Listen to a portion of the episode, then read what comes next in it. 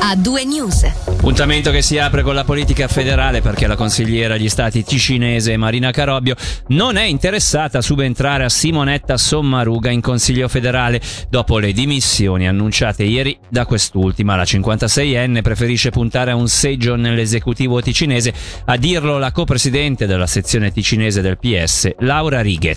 E lasciamo la politica federale, parliamo di aggregazioni, in particolare quelle che coinvolgerebbero il Basso Mendrisiotto, nello specifico i comuni di Breggia, Chiasso, Morbio Inferiore, Novazzano Vacallo e Balerna.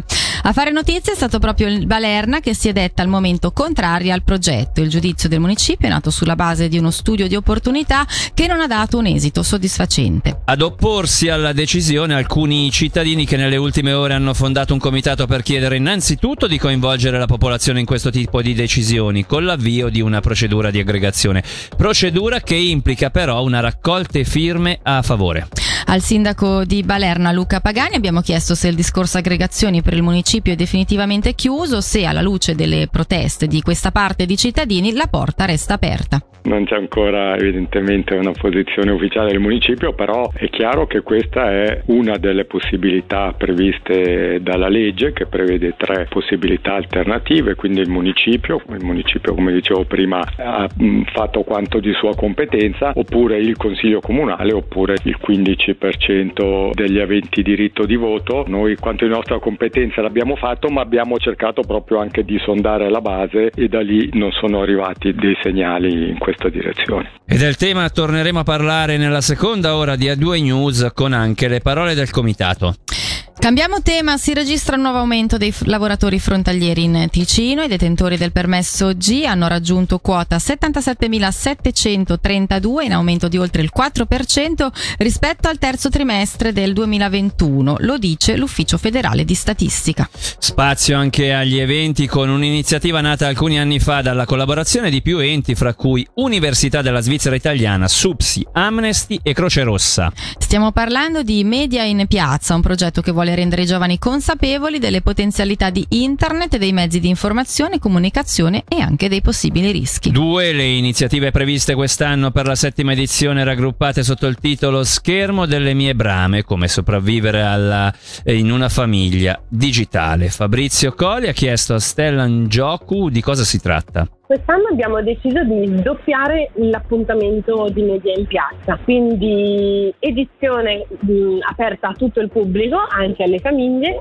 e non più solo alle scuole come l'anno scorso perché cerchiamo di alternare di anno in anno le nostre offerte e quest'anno abbiamo deciso di, ehm, di capire, proprio come dice il titolo, come sopravvivere all'interno di una famiglia digitale. Quindi avremo due appuntamenti. Il primo sarà martedì 8 novembre negli studi radio di Besto e, e quella sarà um, una conferenza pubblica dal titolo, dal titolo Spegni lo smartphone in cui eh, Gabriele Barone di Horizon SciTech e Monica Lanzoni, professoressa all'USI, dialogheranno tra di loro con moderazione mia e di Luca Botturi su proprio quello che può essere il rapporto con gli smartphone, quindi dalla dipendenza dai videogiochi a quelle che invece sono magari le ricerche più recenti nell'ambito proprio dello studio di questi, di questi temi. Un secondo evento invece sarà eh, sabato 12 novembre alle 9 e si intitola Tag lo Stream. Stavolta parliamo di una giornata di atelier. Di che cosa si tratta? Gli atelier proposti il 12 eh, saranno degli, degli atelier intergenerazionali proposti da ognuno dei nostri collaboratori,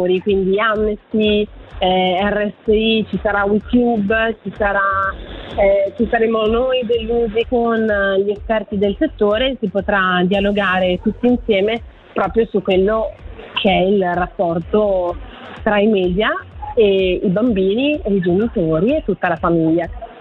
Il tema generale rimane sempre quello della consapevolezza, diciamo, digitale del mondo della rete di base. Esatto, consapevolezza e utilizzo, possiamo dire, mh, sano, mh, consapevole, eh, perché il nostro motto fin dall'inizio è proprio il bello dei media senza paura. Ricordiamo che tutti gli incontri di Media in Piazza si terranno alla RSI di Lugano Besso che per il programma completo e per le iscrizioni il sito è www.mediainpiazza.ch. Ora una notizia che interesserà gli automobilisti che riguarda alcune chiusure notturne che comprendono anche un tratto di autostrada, chiusure che avverranno nelle ore notturne dalle 22 alle 5 tra lunedì 7 e martedì 8 novembre, tra mercoledì 9 e giovedì 10 novembre, tra lunedì 14 e martedì 15 novembre e tra mar- martedì 29 e mercoledì 30 novembre. Nello specifico, la strada cantonale lungo via Tatti tra Bellinzone e Montecarasso, nelle date appena citate, verrà chiusa completamente al traffico dalle 22 alle 5. Il transito dei mezzi pubblici sarà comunque garantito. Solo nelle notti tra mercoledì 9 novembre e venerdì 11 novembre, sempre dalle 22 alle 5, sarà completamente chiusa al traffico anche l'autostrada A2 dallo svincolo di Bellinzona a nord allo svincolo di Bellinzona a sud in entrambe le direzioni. Il traffico sarà deviato sulla strada cantonale e ad aiutare gli automobilisti ci sarà una segnaletica adeguata e alcuni agenti. Le chiusure notturne rientrano nel programma di lavori per la realizzazione del nuovo semisvincolo di Bellinzona. Infine un'informazione che riguarda anche i treni a causa di lavori alla linea di contatto dalle 10 alle 23 di sabato 5 novembre. I treni Tilo S90 circoleranno con un orario modificato tra Bellinzona, Giubiasco e Rivera Bironico. Inoltre dalle 23 di sabato fino alle 5 di lunedì 7 novembre i collegamenti Tilo S10 e S90 sono sostituiti con bus tra Bellinzona, Giubiasco e Rivera Bironico. In questo caso sono da prevedere tempi di percorrenza più lunghi. Ulteriori informazioni sul sito www.ffs.ch.